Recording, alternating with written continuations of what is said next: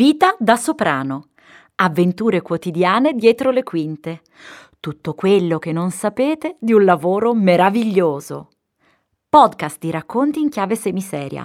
Un viaggio curioso e originale nella strabiliante, incasinatissima, durissima vita di un artista che insegue il suo sogno e ce la fa. Forse.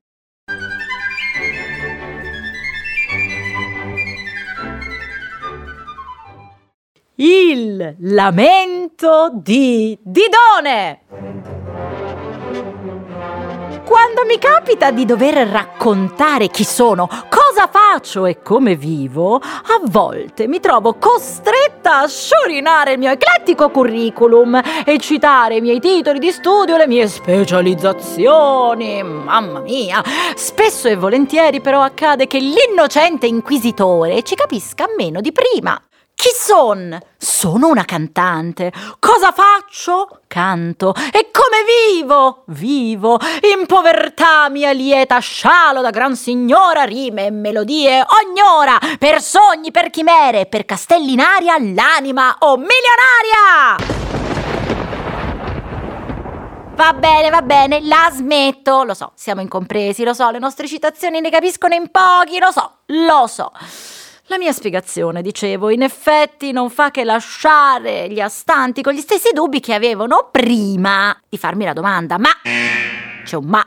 Ci sono dei momenti in cui non segue il solito silenzio imbarazzato, il solito sorriso di circostanza, un cambio repentino di argomento. No, arriva un'altra domanda. Cioè, scusa, ma come ti è venuto in mente di cantare musica barocca? E non è per nulla una domanda da poco. Allora, vediamo. Innanzitutto bisogna scavare. Scavare. Scavare, scavare nella memoria. Ah, ecco. Ecco, eccola lì la piccola Borine con gli occhiali, l'apparecchio, la coda di cavallo, insomma, una cozzetta, un ruttino. Ma no, che dici? Che dici? Eri un fiore in attesa di germogliare, Borin, no, un po' di poeticità! Insomma, a quell'epoca la vostra soprano freelance preferita era ancora una piccola adolescente a cavallo tra le medie e le superiori e frequentava la scuola di musica comunale con grandi speranze. In attesa che il mio insegnante mi insegnasse l'arte del canto, Dicevo, in attesa che il mio insegnante mi insegnasse l'arte del canto con assoluta dedizione, cura e onestà. Vabbè, ho capito, sorvolo, se doveva capire già allora come andava avanti la cosa. Comunque, a quell'epoca trascorrevo fuori dall'aula di canto buone mezz'ore ad origliare le lezioni delle allieve più grandi per cercare di imparare, di carpire un po' di più. A quell'epoca l'occhio sempre mi cadeva sulla mensola della scuola con tutti i dépliant dei vari eventi culturali della città. Quale città? A quell'epoca, il Mesozoico, vivevo a Viterbo, piccola e ridente cittadina nel centro dell'Italia. sì, la maggior parte della gente a volte, quando cito Viterbo, beh, nessuno sa dove sia, ma si dà il caso che fosse per quegli anni, nella mia adolescenza appunto, uno dei punti nevralgici dei concerti di musica barocca che si tenevano in Italia e nel mondo. Oh, cartelloni da capogiro! Ma allora ero una pupattola e non lo sapevo. E chi li conosceva quei nomi? Gustav Leonhardt, R. Wege, Arnoncourt, Alan Curtis, Clemencic, Saval e altri. Cioè, tutti! Tutti migliori! Così un giorno, tornata a casa dopo la mia lezione di canto, consapevole dell'immane strada che mi si prospettava davanti di studio, apprendimento e costante, costante applicazione, chiesi al mio adorabile papà di portarmi alla stagione dei concerti del dépliant che avevo in mano, che si stava giusto appunto approntando ad ascoltare una tale Emma Kirkby e i London Baroque. Non li conoscevo, il programma prevedeva anche il Lamento di Didone di Harry Parcel. Quella sera piansi. Sarà perché frequentando il liceo classico adoravo il latino e percepivo tutta la forza di quella donna abbandonata a quel sentimento straziante che è l'amore deluso e che solo un adolescente, quale io ero all'epoca, può percepire fino in fondo. Sì, perché solo chi sa amare veramente può percepire in fondo la profondità del senso di mancanza e di desiderio inappagato. Beh, Beh, mi innamorai follemente della musica barocca, altro che Take That! E volli tornare a sentire tutti gli altri concerti per la gioia del mio papà. Assieme al mio papà, che detesta essere chiamato babbo, quindi lo chiameremo papà, diventammo degli affezionati. Per la famiglia era ormai diventata una tradizione ascoltare i concerti del Festival Barocco di Viterbo. Qualche anno dopo, quando la mia insegnante del Conservatorio di Venezia mi prospettò, diciamo forzosamente, l'opportunità di andare a cantare barocco in un altro conservatorio, non lo trovai degradante come lei credeva e come tutte le persone che fanno canto lirico credono che sia il barocco una cosa inferiore e quindi mi trasferì al Conservatorio di Vicenza. Dopo tre mesi appena ebbi la prima parte da solista e studiai di buona lena, conquistai il mio pezzo di carta e iniziai a fare concerti. Ecco quindi Ecco come ho scelto di specializzarmi in musica barocca! Eh sì, il lamento di Didone, tratto dal Dido ed Enea di Harry Parcel, è stato per me un amore a prima vista, cioè a primo ascolto, un ascolto che mai stanca. Va avanti dal 1689. È un brano costruito su una lacrima che scende lentamente rigando le guance di una donna ferita nei sentimenti. Eh, ricamano queste note i singulti della sofferenza d'amore, così bene lo fanno che paiono veri. Con quel basso cromatico discendente discendente. Come si può? Ma dico come si fa a non sentire lo straziante dolore di chi viene vorticosamente trascinato verso gli abissi? E quel...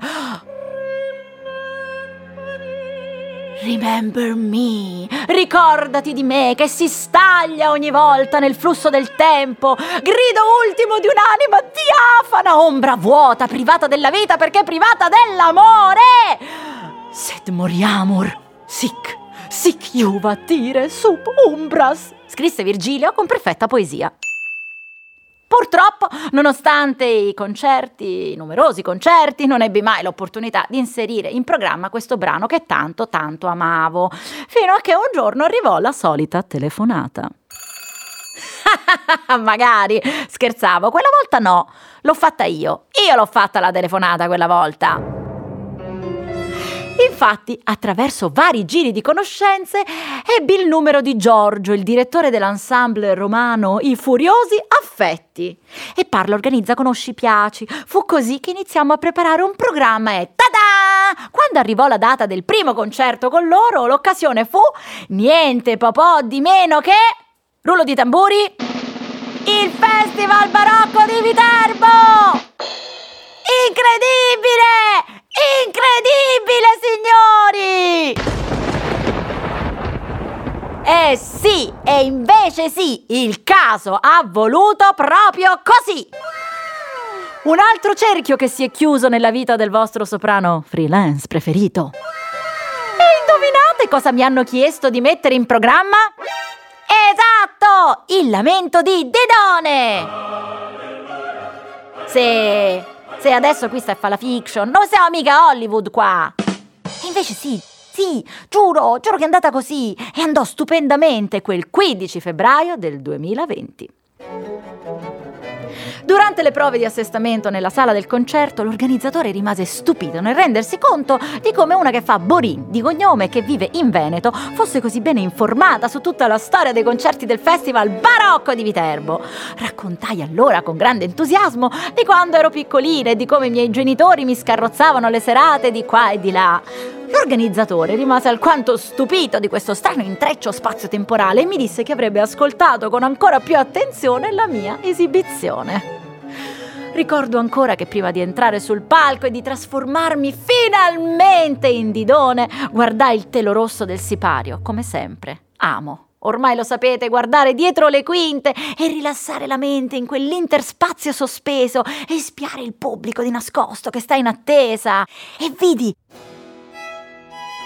la mia professoressa d'italiano del liceo e gli amici di sempre, ormai con i figli e i capelli bianchi. In quell'istante tutta una vita mi si palesò dinanzi in un battito di ciglia. Cavolo Ale, cavolo! Ma che vita incredibile che vivi! In fondo, in fondo come può il pubblico lì fuori conoscere davvero che cosa c'è qui, dietro il sipario e dietro questo concerto? Quali e quante avventure nascondono le quinte? Chi? Chi sa delle lacrime scese in quella lontana sera di giugno di tanti anni fa al suono della voce di Emma Kirkby? E chi? Chi può capire gli intrecci della vita che fonde, mescola e divide strade e destini? Accolta da un caloroso applauso, cantai con tutta la passione che potevo e sapevo tirar fuori. Tra il mare di note cantate e suonate in quella sera notai, tra gli altri, gli occhi di mio padre nel pubblico che brillavano orgogliosi e soddisfatti. E lo so che pensava anche lui a quelle sere d'estate, ai concerti del festival assieme, ascoltati attentamente l'uno accanto all'altra, pronti ad aprirci a quei suoni magnifici che solo la musica barocca possiede.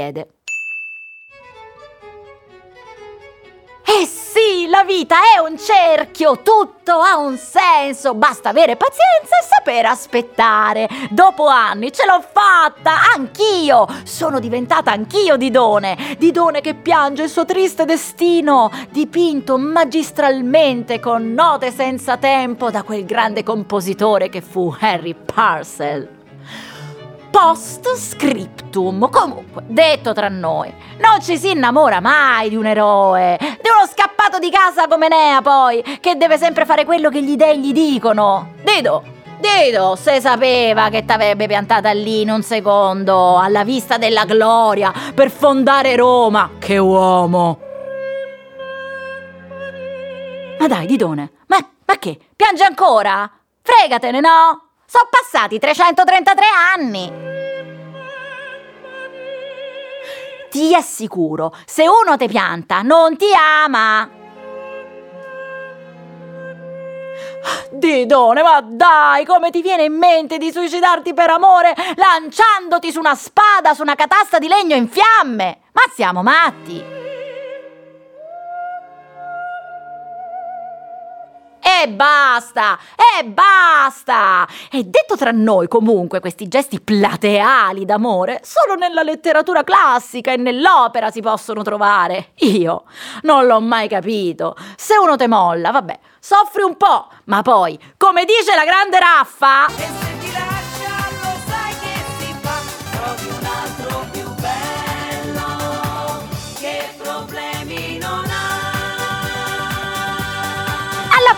Mà